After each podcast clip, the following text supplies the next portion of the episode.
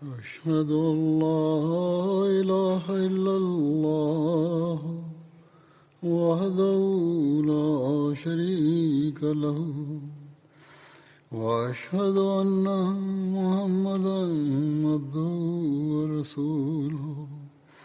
أما بعد فأعوذ بالله من الشيطان الرجيم. بسم الله الرحمن الرحيم. الحمد لله رب العالمين. الرحمن الرحيم. مالك يوم الدين. إياك نعبد وإياك نستعين. اهدنا الصراط المستقيم. صراط الذين أنعمت عليهم غير المغضوب عليهم ولا الضالين.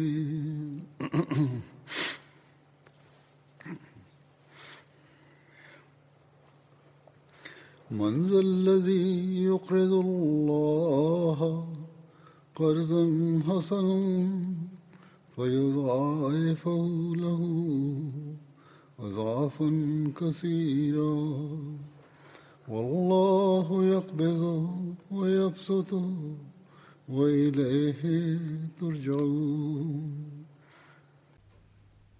hazrat amirulmuminin allah amsaidie sana anasema ni nani atakayemtolea allah sehemu bora ya mali yake ili allah amzidishie uzidisho mwingi? Na allah huzuia riziki na humjalia pia na kwake mtarejeshwa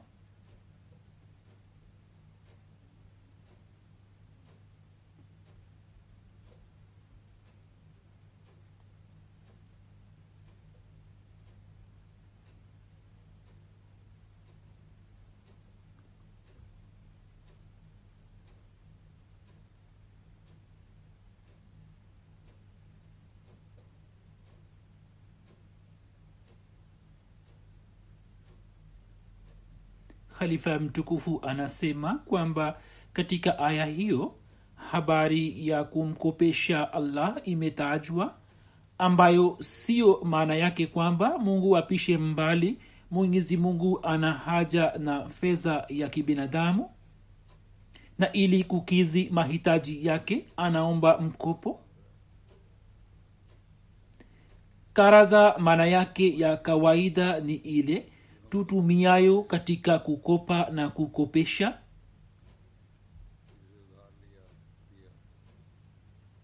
Lakini kilugha maana yake ni malipo mazuri au mabaya.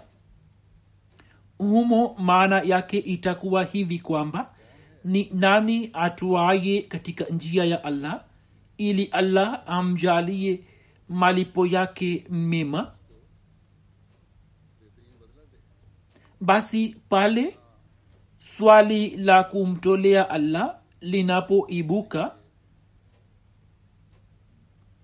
linaibuka swali kwani mwenyezi mungu humjaalia kila mwenye kutenda kazi hiyo malipo yaliyo mema?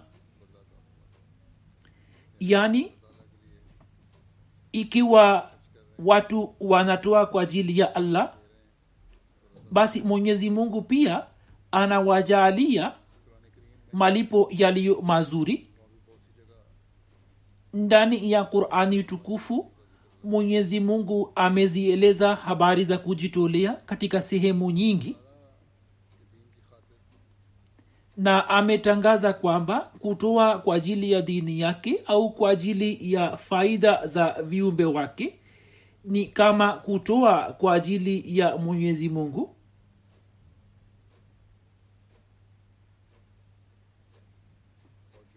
Na kitu kinachotolewa kwa ajili ya mwenyezi mungu hakipotei bure bali kinakuwa kama karaza ambayo mwenyezi mungu anamrejeshia mtu kwa kumzidishia uzidisho mwingi basi mtu asielewe kwamba mwenyezi mungu ana haja ya mkopo wowote.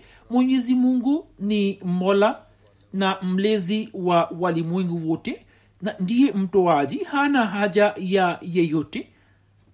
Anapotumia neno la karasa kwa ajili yake maana yake ni kwamba toeni katika njia yangu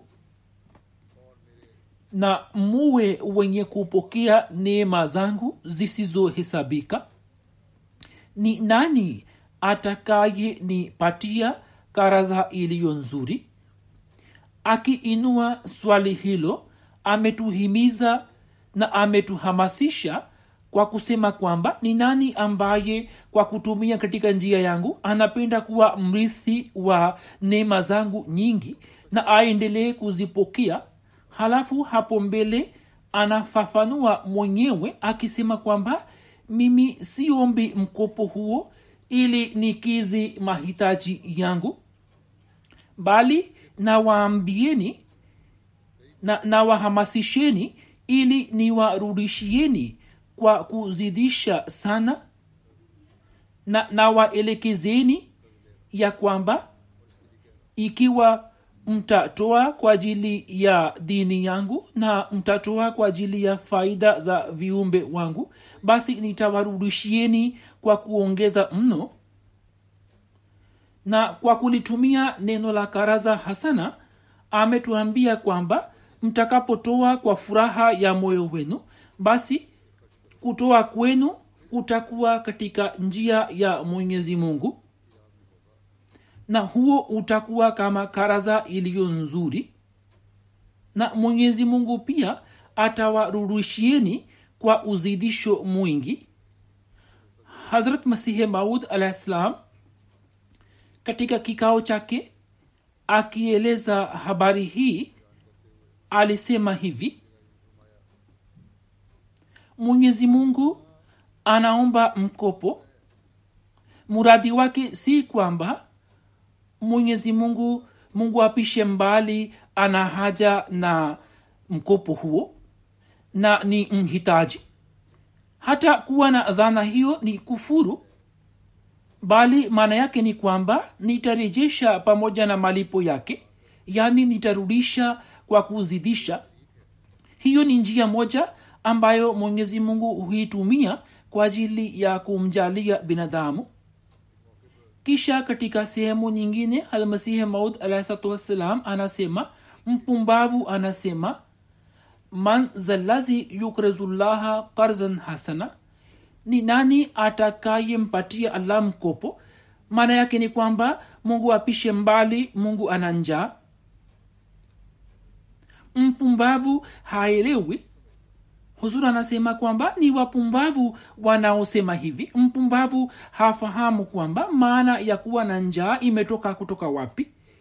Mungu anapozungumzia karaza iliyo nzuri kwamba nipatieni sasa hapo maana hii imetoka wapi kwamba mungu ana njaa? Akasema kimsingi maana halisi ya neno la karaza ni vitu ambavyo vinakuwa na ahadi ya kurudishiwa na mkopo hutolewa ili baadaye urejeshwe na unakuwa na ahadi. Akasema mtu anayepinga jambo hilo anaongez, anaongezea neno la umaskini au uhitaji wa allah kutoka kwake. Mwenyezi mungu hakusema kwamba mimi nina njaa. Mwenyezi mungu hakusema kamwe kwamba mimi nina njaa na nimefilisika hivyo nahitaji kwa ajili ya dhati yangu? Isipokuwa kwa ajili ya waja wake mungu anasema ya kwamba waja wangu wanapokuwa na njaa na ikiwa mtawapa na kutumia juu yao maana yake ni kwamba nini? Mtakuwa mmetumia juu yangu. Huzuri anasema kwamba hapo maana ya kukopa ni kwamba ni nani atakayempatia allah matendo mema mwenyezi mungu atampatia malipo yake kwa uzidisho mwingi. Amali yoyote njema akiifanya kwa ajili ya allah allah anatoa malipo yake na kumwongezea zaidi ya ile aliyoitenda. Hilo ni jambo hilo si jambo la fedha tu bali ni jambo linalohusika na mpango wa uumbaji wa allah na tunapotafakari juu yake tunapata kuelewa kwamba mwenyezi mungu bila kuangalia wema dua na ombi la mtu na bila kutofautisha kati ya muumini na kafiri anaendelea kuwalea wote. Mwenyezi mungu huwalea wote wawe makafiri au waumini na kwa fadhili za sifa zake za rububiyat na rahmaniyat anaendelea kuwapatia wote fadhili zake. Kisha kwa nini atapoteza mema ya mtu yeyote? Pale anapoendelea kuwalea wote bila kuangalia mema yao na anaendelea kuwaruzuku wote sasa mtu atakayefanya wema na kutenda matendo mema sasa kivipi inaweza kutokea kwamba mungu apoteze ampoteze huyo na asimpe ujira wake. Shani yake ndiyo hii kwamba manyamal miskala zaratin khairan yara. Atakayefanya wema sawa chembe atauona na atakayefanya uovu sawa na chembe atauona. Yaani atapata malipo yake. Hiyo ni maana ya kweli ya kutoa mkopo inayopatikana katika aya hiyo kwa kuwa maana halisi ya karaza inatokana na aya hiyo hivyo akasema manzalazi yukrezullaha karazan hasana. Na tafsiri yake inapatikana katika aya ifuatayo kwamba man yamal misqala zaratin khairan yara. Yani anayetenda mema sawa na chembe mungu humjalia malipo yake. Basi kwa ajili ya kuisambaza dini ya allah na kwa ajili ya kuwahudumia viumbe wake kutoa mali pia ni wema mkubwa mno. Na kamwe mwenyezi mungu hawachi bila kutoa malipo yake. Na mwenyezi mungu ameuzungumzia wema huo hapo katika sehemu nyingine kwenye kurani tukufu. Habari za kujitolea katika njia ya allah ni nani awezaye kujua zaidi na kutambua zaidi isipokuwa wanajumuiya kila mwanajumuiya wa matabaka mbalimbali mbali, huwa ana uzoefu wake binafsi ya kwamba kwa ajili ya allah na kwa ajili ya kupata razi yake kutoa katika njia yake ikiwa upande mmoja kunamletea utulivu wa moyo wake wakati huo huo upande wa kidunia wapo maelfu ya watu wanaoshuhudia ya kwamba fedha wanayotoa kwa ajili ya kupata razi ya allah allah anawarudishia kwa njia zinazowashangaza sana. Wapo wanajumuia wengi wanaojitolea na pale wanapotoa shabaha yao inakuwa ya kupata razi ya mwenyezi mungu pekee wala wala wanakuwa hawana wazo lolote moyoni kwamba watapata malipo yake duniani katika sura ya mali ya kidunia.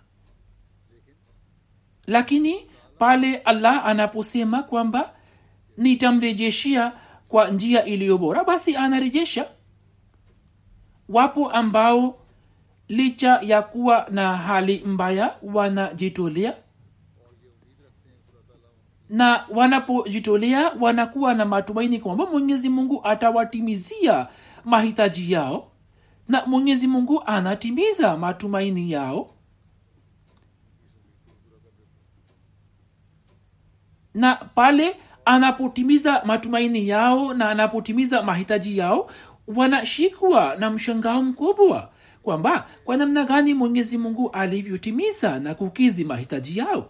Lakini sharti ni hili kwamba watu wajitolee kwa njia ya kupata razi ya allah wajitolee kwa nia ya kupata razi ya allah na kwa ajili ya kupata razi yake awe anafuata amri zake zote na atende mema mengine vile vile. Sio kwamba ametoa mali tu na aseme kwamba amejitolea sana bali kutekeleza wajibu na majukumu mengine pia ni kitu cha lazima. Na asiwe na fikra yoyote kama anavyokuwa mtu wa dunia anayetumia akiwa na nia kwamba atapata faida yake. Wakati huu nitaeleza matukio ya baadhi ya watu waliojinufaisha na kauli hii ya mwenyezi mungu. Yapo masimulizi kadhaa yanayoangazia jinsi walivyojitolea kwa kujihalisisha na kwa ajili ya allah tu na mwenyezi mungu kwa njia za ajabu akatimiza mahitaji yao bali akawajalia zaidi wapo wengi wasiojali kwamba kivipi na kwa njia gani watamaliza njaa yao na njaa ya ahali zao. Lakini katika dakika chache tu mwenyezi mungu akawaandalia maandalizi ya kumaliza njaa yao. Na akawapatia zaidi kuliko kile walichokuwa nacho. Na hivyo jambo hilo likawa sababu ya kuwaongezea katika imani. Basi hao ndio watu wenye kupata razi ya mwenyezi mungu ambao mifano yao mingi tunayoiona katika jumuiya ya ahmadia tu.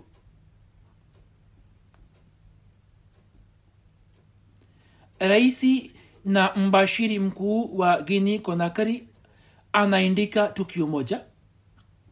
Anasema ya kwamba hutuba yangu ya mwaka jana iliyokuwa kuhusu wakfe jadid yeye aliwasomea wanajumuiya misikitini ambamo nilikuwa nimeeleza umuhimu wa kujitolea mali na nilikuwa nimeeleza nukuu za halmasihe maud alahsatu na katika nukuu zile halmasihe maud alahsatu alikuwa ameeleza njia tano za kumfikia allah ikiwemo njia ya kufanya jihadi kwa mali na akasema kwamba hayawezi kujumuika mapenzi mawili katika moyo mmoja yaani mtu awe na upendo wa mali na pia awe na upendo wa mungu. Na pia nilikuwa nimeeleza matukio kadhaa kama ilivyo kawaida yangu yaani matukio ya kujitolea mali. Anasema baada ya sala ya ijumaa mwanajumuiya mmoja maskini lakini mwenye ikhilasi musa kuba saheb alitoa fedha yote aliyokuwa nayo mfukoni mwake kwa ikhilasi katika mchango wa wakfe jadid ilhali alikuwa ameshatoa mchango wake wa wakfe jadid. Alipoulizwa kwamba ametoa kiasi gani akasema chochote kilichokuwa nacho mfukoni nimekitoa. Sasa unaweza kuhesabu mwenyewe tu. Mimi nimetoa kwa ajili ya kupata mapenzi ya allah. Wala sikutoa kwa ajili ya kuhesabu na wala sikutoa kwa kuhesabu. Fedha hiyo ilipohesabiwa ilikuwa elfu hamsini farak. Alipoambiwa kwamba chukua kiasi fulani kutoka hela hiyo kama nauli yako ya kwenda nyumbani. Kwani umetoa yote na hata nauli pia huna. Akasema je hujasikia kwamba masihi maud alah salam amesema ya kuwa mapenzi mawili hayawezi kujumuika katika moyo mmoja. Hivyo niache leo ni baki na mapenzi ya allah tu na kwa furaha zote akarejea nyumbani kwa kutembea? Mbashiri ameandika kwamba hayo ndiyo mambo ambayo kwa kuyaona moyo unajaa na himdi ya allah ya kwamba ni jumuiya iliyojaa ikhilasi ambayo mwenyezi mungu amemjalia almasihe maud alahsatu wassalam. Watu wanasikiliza hutuba na wanasema kwamba ndio tumesikiliza lakini kusikiliza kwa umakini huu na kuelewa kwamba kwa kuwa masihe maud alahsatuwassalam amesema ya kuwa mapenzi mawili hayawezi kubaki moyoni sasa kivipi inawezekana kwamba niwe na mahali mfukoni na niwe na upendo wake vile vile? Hivyo mara moja akatekeleza na kufuata agizo lake. Ni mambo mazuri yaliyoje ya kujitolea. Watu wanasema kwamba watu hawa hawaelewi lakini huo ni mfano wa kusikiliza jambo fulani kwa umakini wote na kisha kulifuata. Ni matukio mazuri ya kujitolea na hiyo pia inatokana na masharti ya baiati kwamba katika kila hali ahadi aliyofanya kwa allah ataitimiza na hatalalamika. Na akifanikiwa kujitolea atafurahi na muda wote atakuwa tayari ya kujitolea. Wapinzani wetu wanasema kwamba sisi tutalifuta jina la jamaat kutoka dunia. Ni nani awezaye kuwafuta hawa wenye kumpenda allah na kujihalisisha kwake? Kisha watu wa namna hiyo mwenyezi mungu pia anawajalia ukaribu wake. Na maadui wanaangamia hadi haijulikani kwamba majibu yao yamekwenda wapi kuna mama mmoja wa jumuiya ya ahmadia ya ufaransa aitwaye denwa sahiba ambaye muda mchache kabla alikuwa amefanya baiati na bado anaendelea kukabiliana na mateso mbalimbali pamoja na familia yake. Ye anasema muda wote nimejitahidi kushiriki katika michango yote uwe wa wakfe jadid tahrike jadid au mchango wa msikiti na baraka za kujitolea nimezishuhudia kwa macho yangu. Anasema mwaka huu nilipotoa mchango wa wakfe jadid nilikuwa na hali fulani kwamba nilikuwa najitafutia ajira nzuri tangu muda mrefu lakini nilikuwa sikufanikiwa kupata ajira yoyote. Anasema siku ile ambapo nikatoa mchango wa wakfe jadid baada ya dakika kumi tu nikapokea simu kutoka kampuni moja kubwa kwamba wamenipatia ajira.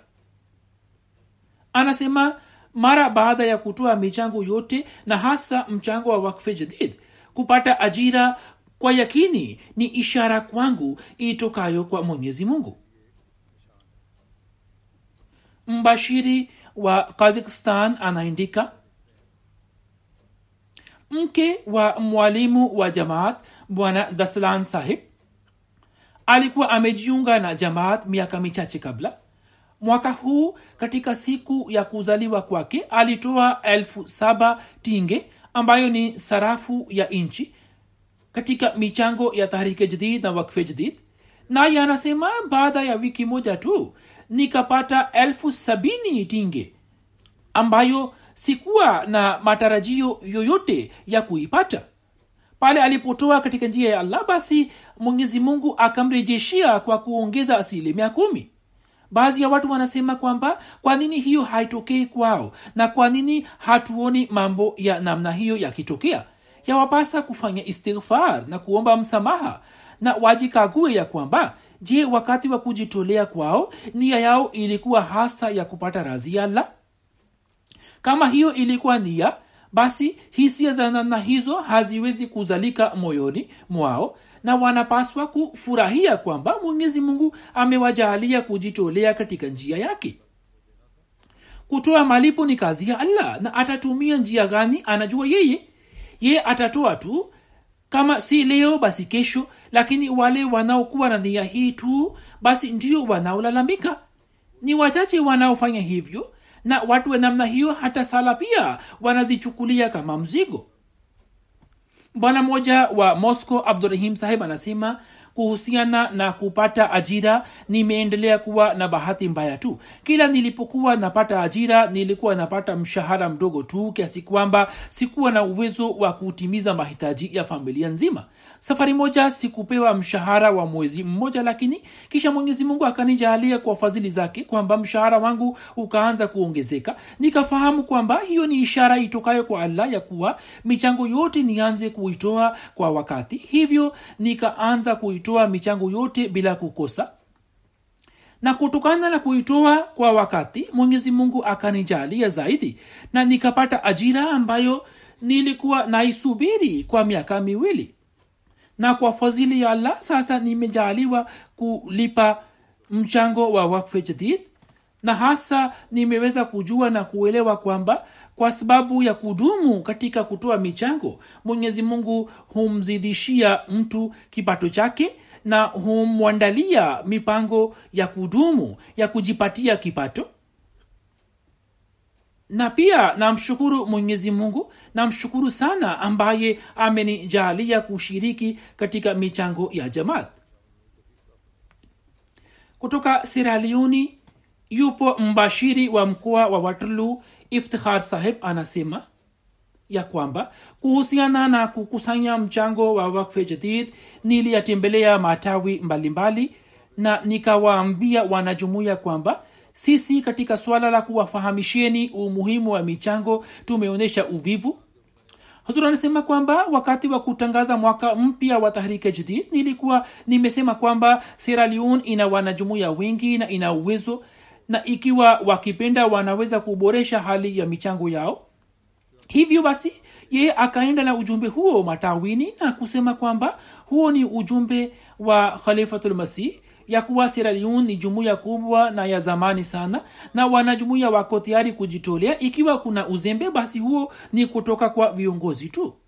Mbashiri anasema kwamba wanajumuiya waliposikia ujumbe huo wakachangamka nao na pamoja na kutoa na kulipa mchango wa wakfe wakaongeza michango mingine vile vile na kuilipa.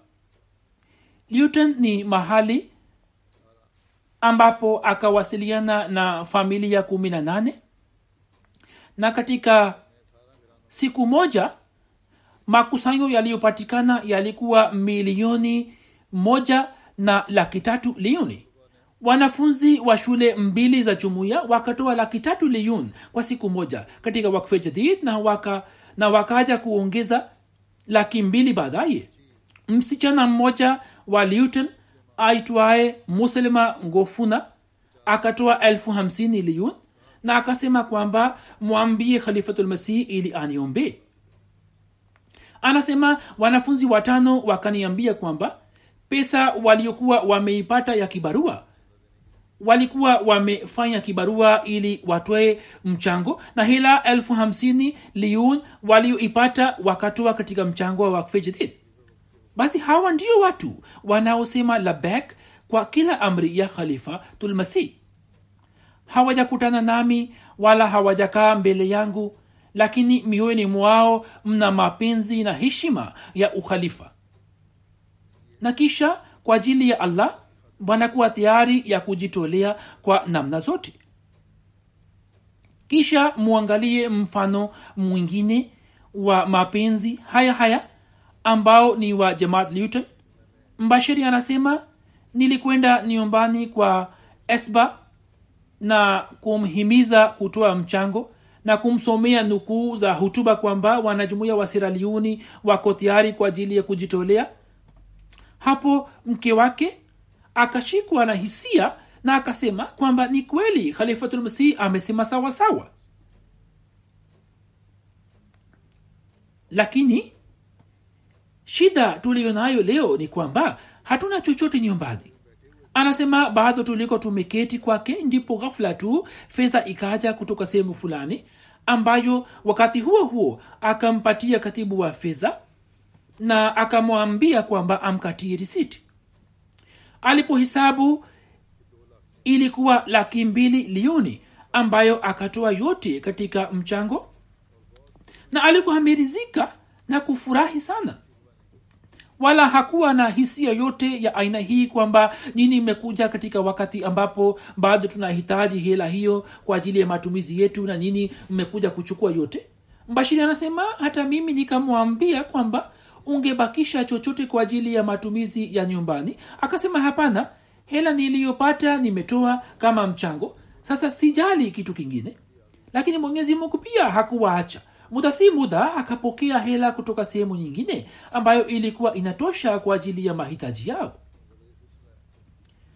Kuna mbashiri wa kirgistan anaandika kwamba yupo mwanajumuiya imara sana wa kirgis kut anaiishi bishlik ambaye alimwambia kwamba nilikuwa nimeahidi kutoa elfu moja sum kama mchango wa wakfe jadid sum ni sarafu ya kigirgiz kabla ya kumalizika kwa mwaka wa fedha raisi wetu alieleza katika hutuba yake umuhimu wa mchango wa wakfe jadid naye katika hutuba yake akatusomea matukio kutoka hutuba moja ya khalifatulmasihi ya miaka ya nyuma anasema hadi siku ile nilikuwa nimelipa sum mia mbili tu kutoka ahadi yangu ya elfu moja.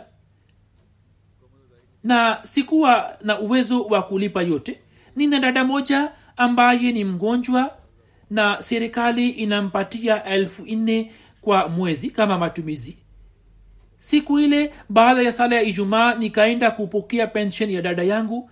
Nilipoingiza kadi kwenye mashine ya atm kulikuwa na elfu kumi sum katika akaunti.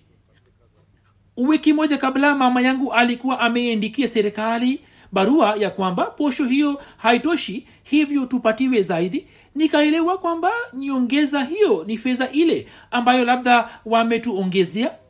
Lakini anasema kwamba leo asubuhi 29 desemba tukapokea simu kutoka serikalini kwamba sisi sawa na ahadi tutawapatieni sumu elfu tano tu hivyo tukapata elfu tano zaidi. Na anasema ya kwamba mimi nikatoa mchango wangu na anasema kwamba hayo yote yametokana na baraka za kutoa. Anasema mchango ambao nikautoa nikaona baraka zake. Anasema hatujui kwamba fedha ile ilitoka wapi lakini ilikuwa katika akaunti yetu na benki pia ikasema kwamba hiyo ni hela yenu. Basi kujitolea kwa namna hiyo kunawaongezea watu kiimani. Amir saheb wa tanzania anasema yupo mwanajumuiya mmoja wa zanzibari bwana khair rashidi saheb yeye alipokumbushwa kuhusu wakfe jadid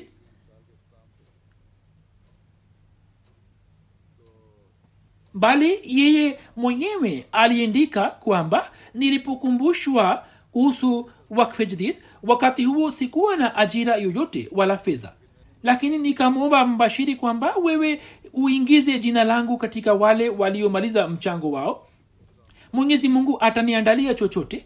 Anasema siku mbili tu zilikuwa zimepita ambapo nikapata ajira ya uendeshaji wa gari na kipato nilichokipata katika siku ya kwanza nikakitoa kama mchango wangu na mchango wa watoto wangu wa wakfejdi anasema kwa sababu ya nia ya kulipa mchango mwenyezi mungu akaniandalia mpango wa kudumu wa kunipatia mapato.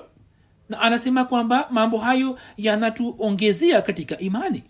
Amisa tanzania anaandika yupo mwanajumuiya wa mkoa wa iringa bwana twaha sahib ambaye anasema ya kwamba mwaka huu kuhusiana na mchango wa wakfe jadid nimeweza kushuhudia baraka zisizo na hisabu. Anasema ahadi yangu ya wakfe jadid ilikuwa takriban laki sita shilingi. Katika mwezi wa novemba kwa kuona matatizo ya kiuchumi akaniindikia barua ya maombi akisema kwamba kwa jumla hali ya nchi na kibiashara ni mbaya sana. Hivyo ufanye maombi ya kuwa kwa uwezo wa allah niweze kulipa na kumaliza michango yangu. Huzuri anasema kwamba watu hawa wanaponiindikia barua hawaelezi kuhusu mahitaji yao binafsi bali wanaindika wakiwa na wasiwasi kwamba mimi ni waombee ili waweze kulipa michango yao yataelezwa mbele matukio ya namna hii. Watu wanasali sala ya tahajudi ili waweze kufanikiwa kutoa michango na hawajali mahitaji yao. Bwana huyu anasema mara baada ya kuandika barua moyo wangu ukajaa na utulivu nikiwa na wazo kwamba inshallah allah atanisaidia na masaa ishirina nne tu yalikuwa yamepita tangu niandike barua ambapo rafiki yangu mmoja akanijia kwa ajili ya kushauriana nami kuhusu biashara yake nilipokutana naye nikapata kujua kwamba miaka kumi na mitano kabla tulikuwa tumesoma pamoja. Anasema nikamshauri kuhusu biashara yake kisha kwa kumpitia yeye nikapata mradi uliokuwa na shilingi milioni sita. Na anasema kwamba mwenyezi mungu akanijalia zaidi sana kuliko ahadi yangu. Na akaifanya laki sita kuwa milioni sita na mara baada ya kupokea malipo ya awali nikalipa na kumaliza mchango wangu wa wakfe jadid.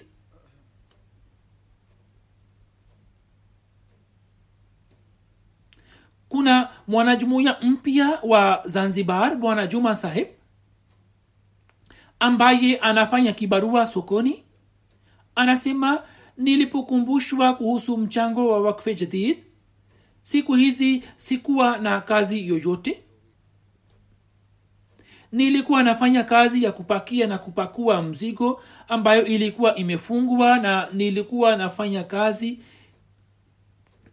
hii na hali yangu ilikuwa mbaya hali ya kiuchumi ilikuwa mbaya. Nikasali sala ya tahajudi kwa siku kadhaa. Zura anasema sasa angalieni huyu ni kibarua na ni mtu maskini lakini hakumwomba mungu ili mahitaji yake yatimie au apate riziki bali anasema nikamwomba allah ili niweze kulipa michango.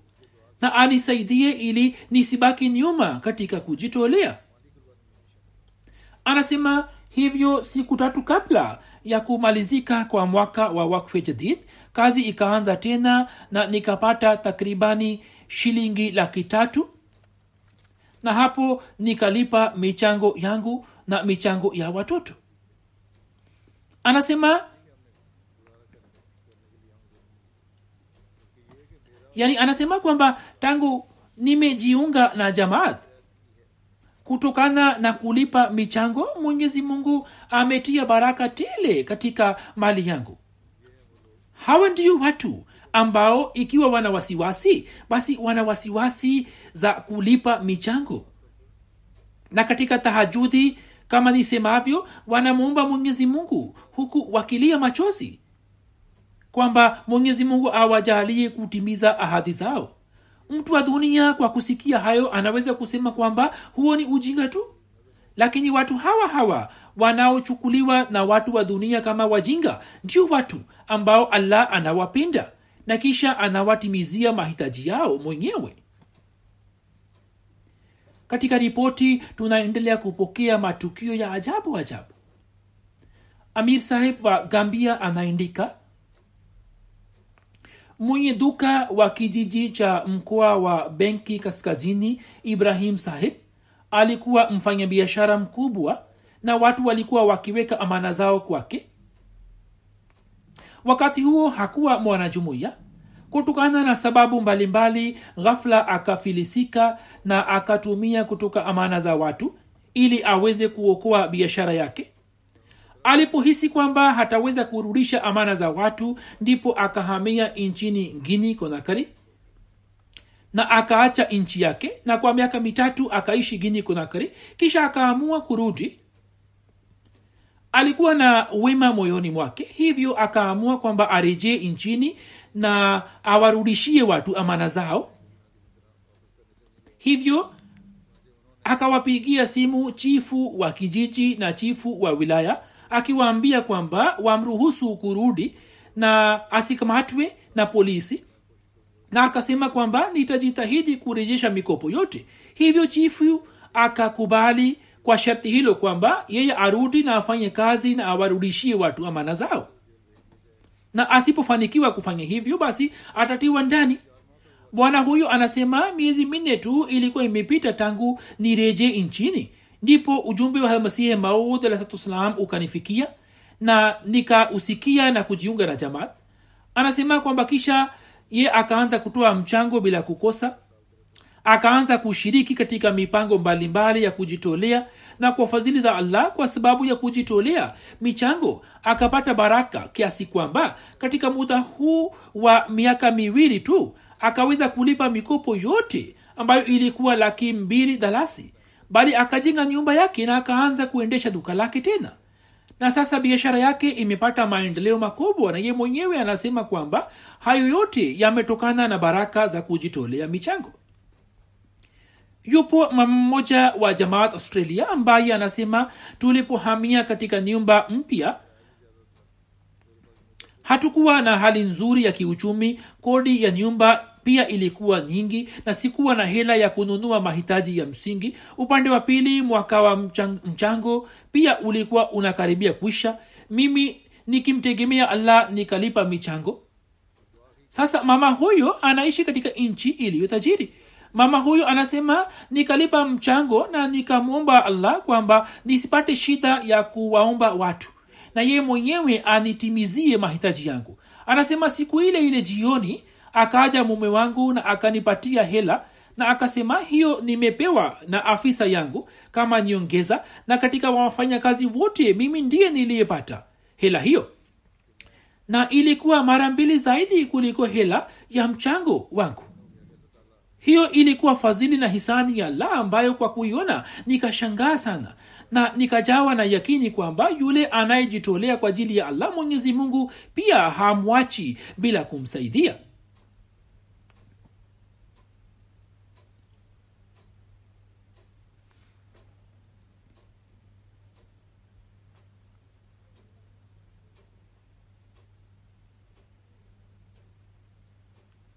bwana kamrudin sahib wa nchini india anaandika wakati wa kumalizika kwa mwaka wa bajeti nikifuatana na nazim wakfe jadid nikaenda kutembelea jamaat ya kalikat katika ziara hiyo tukaenda nyumbani kwa mwanajumuiya mmoja aitwaye hanif sahib ambaye miaka minane kabla alikuwa amefanya baiati na anafanya kibarua tulipofika nyumbani kwake mtoto wake wa miaka kumi madlal ali akaja na kisanduku cha kutunzia fedha na akatoa mchango wa wakfe jadid na akatuambia kwamba mchango huo ameukusanya kwa mwaka mzima kwa ajili ya wakfe jadid.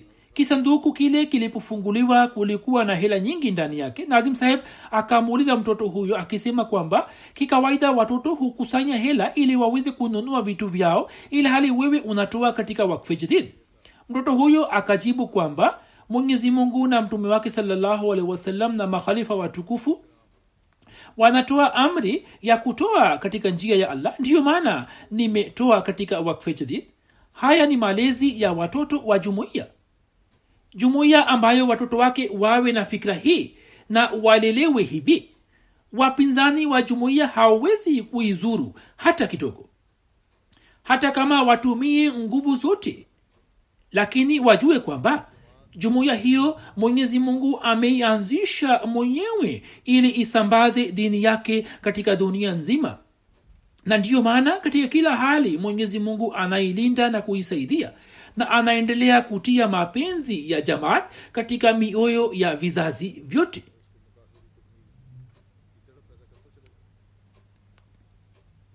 Amir saheb wa tanzania anaandika kutoka nchi jirani ya malawi mwalimu saheb wa jamaat manki maguchi anaandika ya kwamba mwanajumuya moja ibrahim saheb anafanya kazi ya kuuza nyama. Mwaka huu alitoa ahadi ya mchango wa wakfe jadid kama elfu tano na mia nane kwacha kwa mwaka mzima akaendelea kulipa kidogo kidogo na hadi desemba bado alikuwa anadaiwa kiasi fulani lakini kutokana na hali ya nchi biashara yake ikafungwa naye akachukua mkopo na akamaliza ahadi yake. Baada ya wiki moja ili aanze tena kazi yake akanunua mbuzi ili aweze kuuza nyama yake. Na katika siku chache tu akapata baraka tele katika shughuli zake kwamba akalipa mikopo yote. Tunasema kwamba hata watu maskini wanapotoa kwa nia ya kujitolea huku wakimtegemea allah basi allah pia anawajalia fadhili zake. Hali ya nchi haikuwa shwari lakini mwenyezi mungu akambadilishia aka hali yake.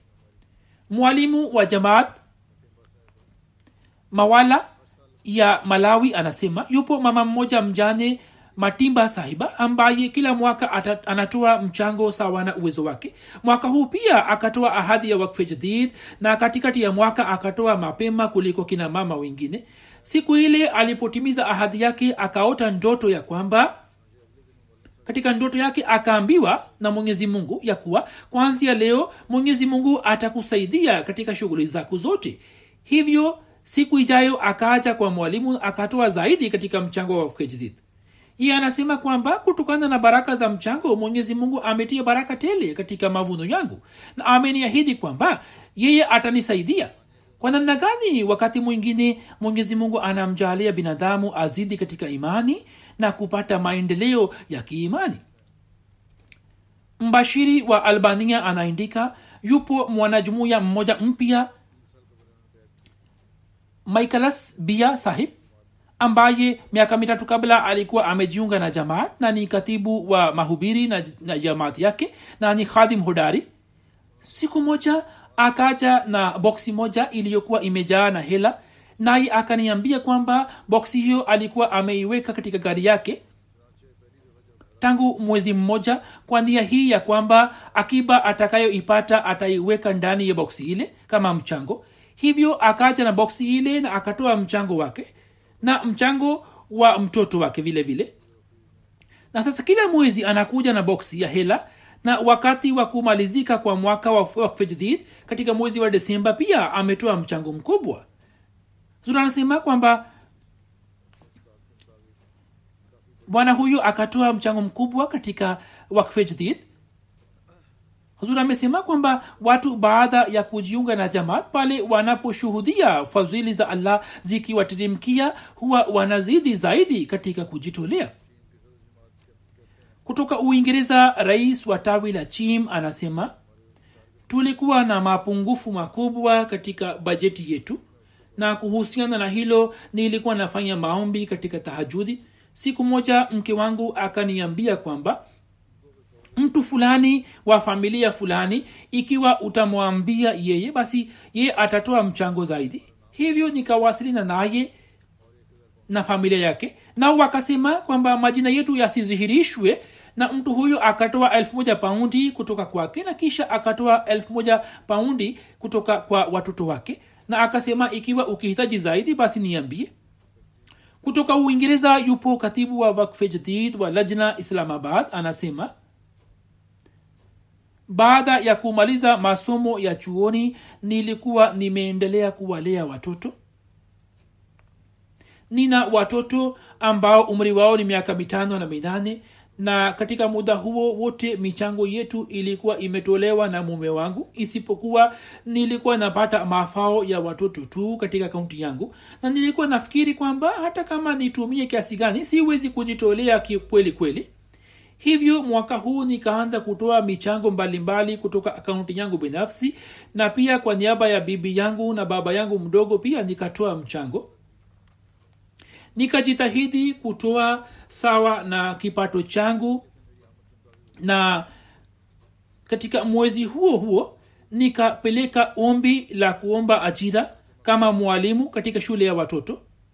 Sikuwa na matumaini ya kupata mafanikio lakini siku ile ambapo nikatoa mchango kwa mara ya kwanza kutoka akaunti yangu siku ile ile siku ijayo nikapokea simu kutoka shuleni kwa ajili ya interview na nilipotoa kwa mara ya pili uongozi wa shule ukanipatia nafasi nyingine huko shuleni na hivyo kipato changu kikaongezeka kwa asilimia kumi na hapo nikawa na yakini kwamba hayo ni matokeo ya kujitolea katika njia ya allah mbashiri wa jumuiya ya ujerumani bwana farhad saheb anasema ya kwamba khadim mmoja wa jimbo la wisbaden alimwambia ya kuwa yeye alikuwa ameshatoa mchango wa tahrike jadid bali hela aliyokuwa ameiweka kwa ajili ya wakfe jadid pia akatoa katika tahrike jadid kama nyongeza.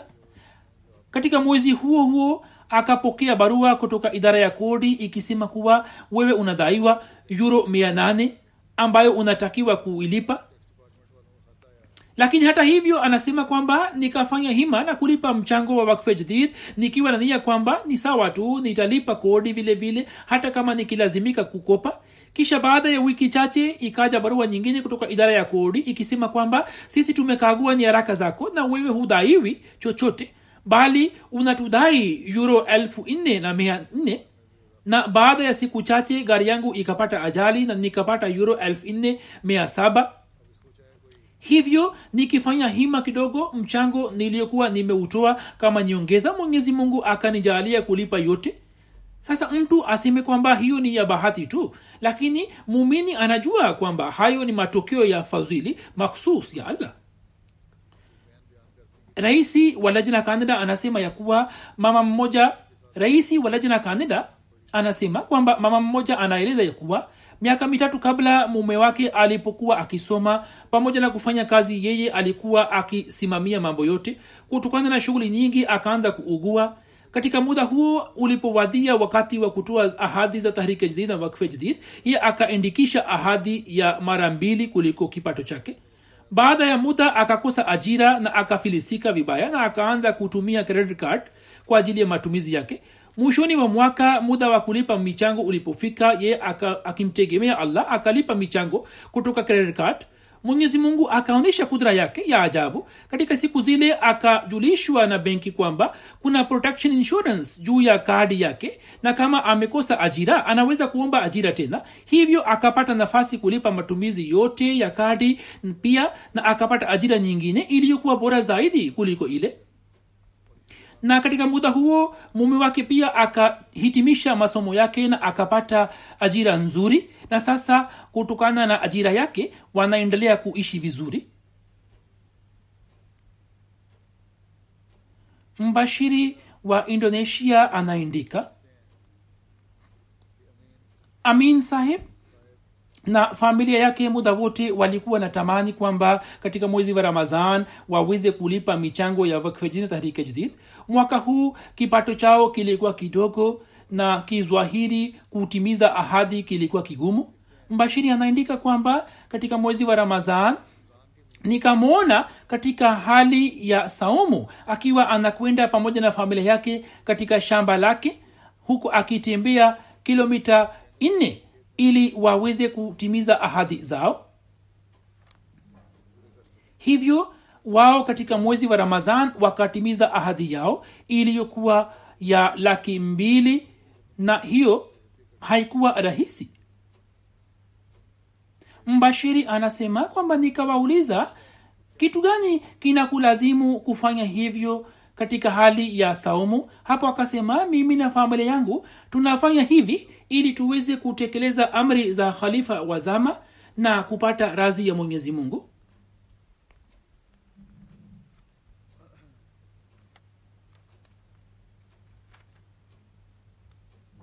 Ipo jamaat moja ya burkina faso na yupo mwanajumuiya mmoja wa jamaat hiyo bwana niampa sahib ambaye miaka kumi kabla alikuwa amejiunga na jamaat lakini katika kulipa michango alikuwa nyuma kulikuwa na hali ya marazi na shida katika nyumba yake. Ye akaanza kutoa michango ya tahrika jadid na wakfe jadid na kwa sababu ya kutoa michango hii bila kukosa mwenyezi mungu akamjalia unafuu na akawaondolea marazi yote na kuwaponya. Na mwaka huu ameshiriki vizuri katika mchango wa wakfe jadid.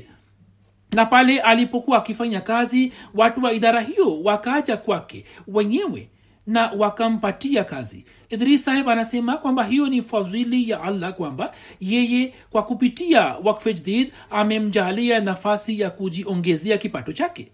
Basi hizo ni njia za allah za kurudishia mkopo kwa uzidisho mwingi.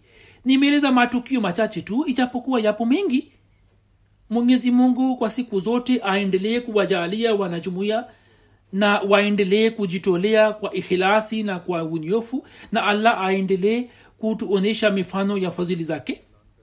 Sasa nikitangaza mwaka mpya wa wakfe jadid nitaeleza taarifa chache za mwaka uliopita kwa fadhili za allah mwaka wa sitini na tatu wa wakfe jadid umemalizika tarehe 31 desemba 220 na mwaka wa 64 umeanza kuanzia januari mosi. Kwa fadhili za allah ndani ya mwaka huo wanajumuiya wameweza kujitolea michango ya jumla ya paundi za kiingereza milioni kumi laki tano na elfu thelathini ikiwa na ongezeko la paundi laki nane kutoka mwaka uliopita. Alhamdulillah. Hiyo haitokani na juhudi yoyote ya kibinadamu bali hasa ni fadhili ya allah. Mwaka huu vilevile uingereza imesimama ya kwanza katika dunia nzima na kwa fadhili ya allah wameongeza sana. Lajna ya uingereza inafanya kazi kwa bidii sana na mwaka huu jinsi walivyoongeza mchango wao inaonekana kwamba hata kina baba pia wamejitahidi sana pamoja na kina mama. Nafasi ya pili ni ya ujerumani. Ijapokuwa wao pia wameongeza lakini uingereza ni mbele sana kuliko ujerumani. Pakistan kwa sababu ya kushuka katika sarafu yake imeenda nyuma ijapokuwa ina namba tatu. Lakini hata hivyo bado wanaendelea kujitolea na kupata maendeleo. Nchini pakistan wanajumuia wanaendelea kujitolea nafsi zao na wanaendelea kuvumilia mateso ya aina aina. Mwenyezi mungu awarahisishie. Kanada ina namba nne. Kisha ni marekani kisha ni india kisha ni australia kisha kuna jamaat moja ya mashiriki ya kati kisha ni indonesia kisha ni ghana. Ghana pia kutoka nchi za afrika sasa imekuja katika orodha ya nchi kumi za dunia. Utoaji kwa kila kichwa marekani ni namba moja kisha ni uswisi na uingereza barani afrika kwa upande wa ukusanyaji wa jumla ghana imesimama namba moja kisha mauritius kisha nigeria kisha burkina faso kisha ni tanzania kisha seraliuni kisha ni gambia kenya mali na benin. Walioshiriki katika mpango wa wakfe jadid kwa ujumla ni milioni moja laki na elfu hamsini na mbili kwa upande wa ukusanyaji wa jumla jamaat kumi kubwa za uingereza ni farnham namba moja kisha islamabad namba ya pili worcester park namba tatu patni namba nne birmingham south tano gillingham sita sauchim saba masjid fazl nane birmingham west tisa na new malden kumi. Upande wa ukusanyaji wa jumla majimbo matano ni baitulfutur namba moja masjid kisha ni islamabad kisha ni midland na baitul ihsan jamaat kumi za kwanza kwa daftar atfal ni farnham namba moja islamabad namba mbili roehampton well baitul futu kisha micham park glasgow chim gilford worcester park birmingham south katika matavi kumi madogo kwa upande wa ukusanyaji wa jumla ni hamilton sipa spin valley bournemouth brighton montrent peterborough county edinburgh kathly swansea amarat tano za ujerumani ni hamburg namba moja kisha ni frankfurt kisha wiesbaden kisha ni grosgro na darsenbach katika mchango wa watu wazima jamaat kumi za ujerumani ni rudermark louis rudermark kisha nuis neda kisha madiabad mainz koblins hanau langen florensheim pinsheim paniburg katika daftar atfal majimbo matano haisen rudos haisen wite rhineland falls west fallen tanas matawi matatu ya kwanza ya pakistan lahore namba moja rabwa namba mbili karachi namba tatu. Katika mchango wa watu wazima nafasi za wilaya ni islamabad namba moja rawalpindi sargoda gujarat gujranwala umarkot hyderabad peshawar mirpur khas dera ghazi khan kwa upande wa ukusanyaji wa jumla matawi kumi ya kwanza ni defense lahore islamabad township Lahore Clifton Karachi दारुजिकर Lahore Gulshan Abad Karachi Samanabad Azizabad Karachi Rawalpindi Allama Iqbal town Lahore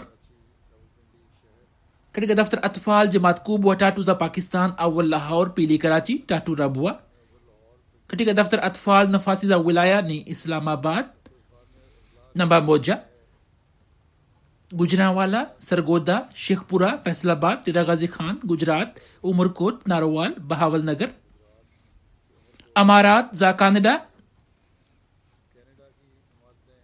नंबा मोजा नी वान कीशा Peace Village कीशा Vancouver कीशा Brampton West कीशा Toronto West जमात कुमी कोबुआ जाकानेडा Bradford Durham, Milton East, Edmonton West, Windsor, Milton West, Regina, Ottawa West, Airdrie Abbotsford अमारात अतफाल नंबा मोजा कीशा टोरंटो वेस्ट, कीशा पीस विलेज, कीशा कैलगरी, कीशा बरहम्पटन वेस्ट, जमात का टिका दफ्तर अतफाल, ब्रेडफोर्ड, नंबामोजा, कीशा डरहम, कीशा Milton West, Hamilton Mountain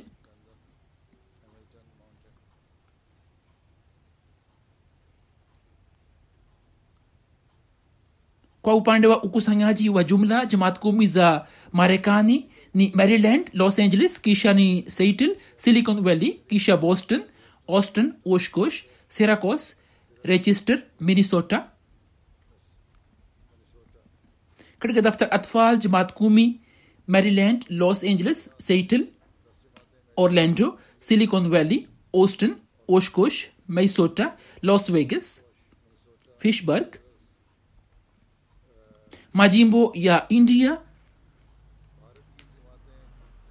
Namba moja, kerala Tamil Nadu Jammu Kashmir Telangana Karnataka Orissa Punjab West Bengal Delhi Uttar Pradesh नामाटावी नी कोम्बेटोर कादियान पाथा परियाम हैदराबाद कलकत्ता बेंगलोर कालीकट कनूरटोन ऋषिनगर कैरंग जमात कुमीज ऑस्ट्रेलिया नी Melbourne Langwarrin Castle Hill Marsden Park Melbourne Berwick Adelaide South Mount Druitt पेजिथ Penrith Perth Logan East Blacktown कटिका वाट वजीमा माटावी ऑस्ट्रेलिया नी Melbourne Langwarrin Castle Hill Marsden Park Melbourne Park Penrith Mount Druitt, Blacktown, Adelaide South, Perth na Canberra. Katika atfal jamaat Australia ni Melbourne Long, Adelaide, Melbourne Berwick, Mount Dorrit, Logan East, Penrith, Castle Hill, Melbourne East, Perth na Adelaide West. Mwenyezi Mungu awajalie wote waliojitolea baraka tele katika mali na nafsi zao na awajalie maendeleo ya kiroho wawe wenye kutimiza haki za allah na haki za watu. Siku hizi kama navyoendelea kuelekeza muwaombee wanajumuia wa pakistan dua makhsus. Mwenyezi mungu awaondolee matatizo na shida zao na aizuie mikono ya wapinzani isiwafikie. Na wapinzani wasiyo tayari kujirekebisha mwenyezi mungu afanye mpango wa kuwakamata waliotiwa ndani awajalie wapate uhuru. Wanajamaat wa aljazair pia wamo ndani kuna upinzani mkali nchini aljazair. Pia muwaombee allah awajalie utulivu na amani. Mujikite katika kuomba dua na kusali nafal na kutoa sadaka. Nchini pakistan kwa ujumla hali si shwari. Muwaombee allah awajalie amani na wale wanaoendelea kuuana na ugaidi na fitina na ufisadi uliopo nchini allah afanye mpango wa kuvimaliza vitu vyote na aijalie serikali akili ili kwa kweli wawe wenye kuwatumikia wananchi wao na wazingatie uadilifu. Pia muyombee hali ya dunia inayoendelea kuharibika zaidi. Allah aurihimu ubinadamu wote